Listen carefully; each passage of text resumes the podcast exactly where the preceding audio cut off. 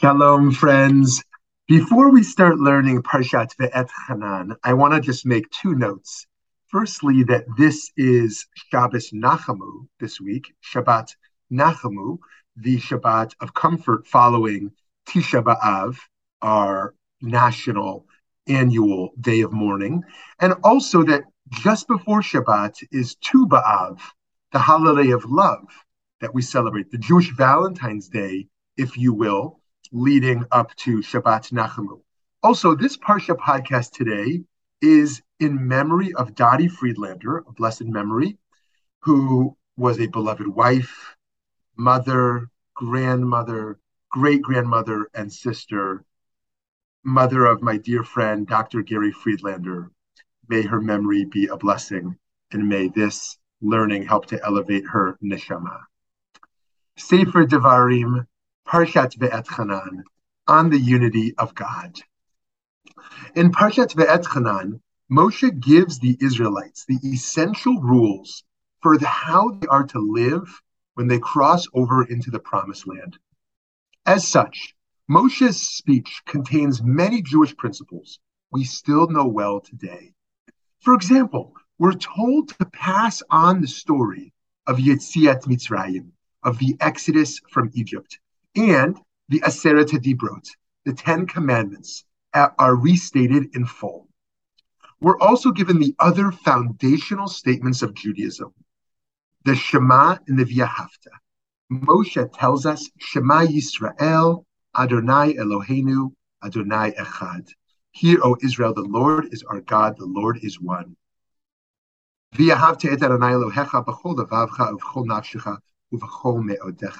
shall love your Lord, Lord your God with all your heart and with all your soul and with all your might.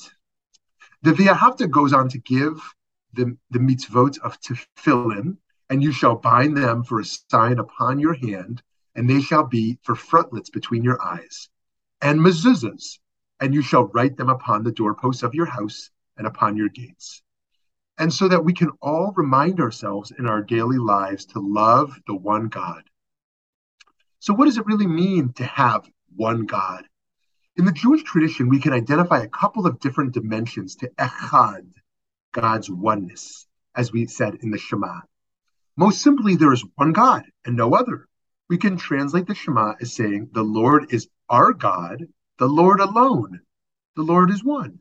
This makes Abraham Avinu, uh, Abraham our father, the founder of monotheism. And it makes ethical monotheism one of Judaism's main contributions to the world. On one level, monotheism is what Judaism is all about. Hear, O Israel, the Lord is our God, the Lord is one, is the tweet size summary of the religion, one might say. And monotheism demands ethics as it bounds us to an absolute truth. In a worldview with multiple gods, people can have competing truths and competing principles of morality. Having one God demands that we seek the one truth. We can have multiple viewpoints of how we get there, but monotheism obligates us to seek the one objective source of all morality. To be clear, polytheists are not necessarily immoral. Monotheism shouldn't lead us to be fundamentalists. One might think that when in the classic Midrash, Abraham smashes his father's idols, he's being a fervent fundamentalist. But actually, he's smashing the notion that our life success is measured through tchotchkes. Rather, as monotheists, we measure our success through our inner dignity, our inner godliness, by staying attuned with our purpose. The moral failing of idolatry is not understanding that the job of God is taken Monotheism can help us humble ourselves to remember that we are not God. Additionally, it inspires the courage to experience God's image within us. Another dimension of echad, and this is the one that can really help our understanding of God grow and mature, I would propose, is God's oneness can mean that there is nothing outside of the oneness of God. Earlier in this parsha, Moshe teaches us Know this day and keep in mind that the Lord alone is God in heaven above and on earth below. There is no other. Hasidic leaders such as the Alter Rebbe and the Slonimer Rebbe take this to mean that there is nothing but God. Ein od milvado. Everything that exists is part of the same unity. With this in mind, we can recognize the immediacy of our duties to one another. Once we realize there is no difference between us and one another, because we are all part of the same oneness, we can better internalize how important it is to fight back against all injustice, because monotheism helps us to see all injustice as a personal attack on ourselves, because everything is interconnected in oneness and in unity. It helps us to see that we are in the image of that one God, and the theological position puts human rights at the forefront because there's only oneness. Part of the illusion of self and other falls away. And we have an increased responsibility to one another, to care, to love, to advocate for each other in allyship. As individuals, we're complicated. We live in paradox. We ourselves have multiple dimensions and identities, but the multiplicity is housed within our oneness, that we are still a singular individual. So too, God holds multiplicity within oneness.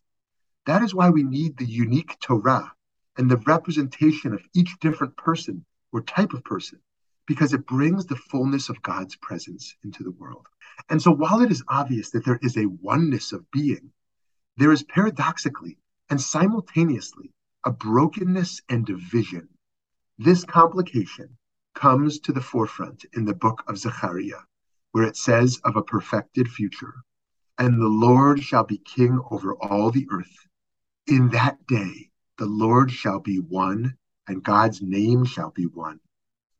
The Talmud points out this apparent contradiction, saying in Tractate Pesachim, is that to say that now God is not one already? And yet the Torah teaches us nothing more clearly. Hear, O Israel, the Lord is our God, the Lord is one.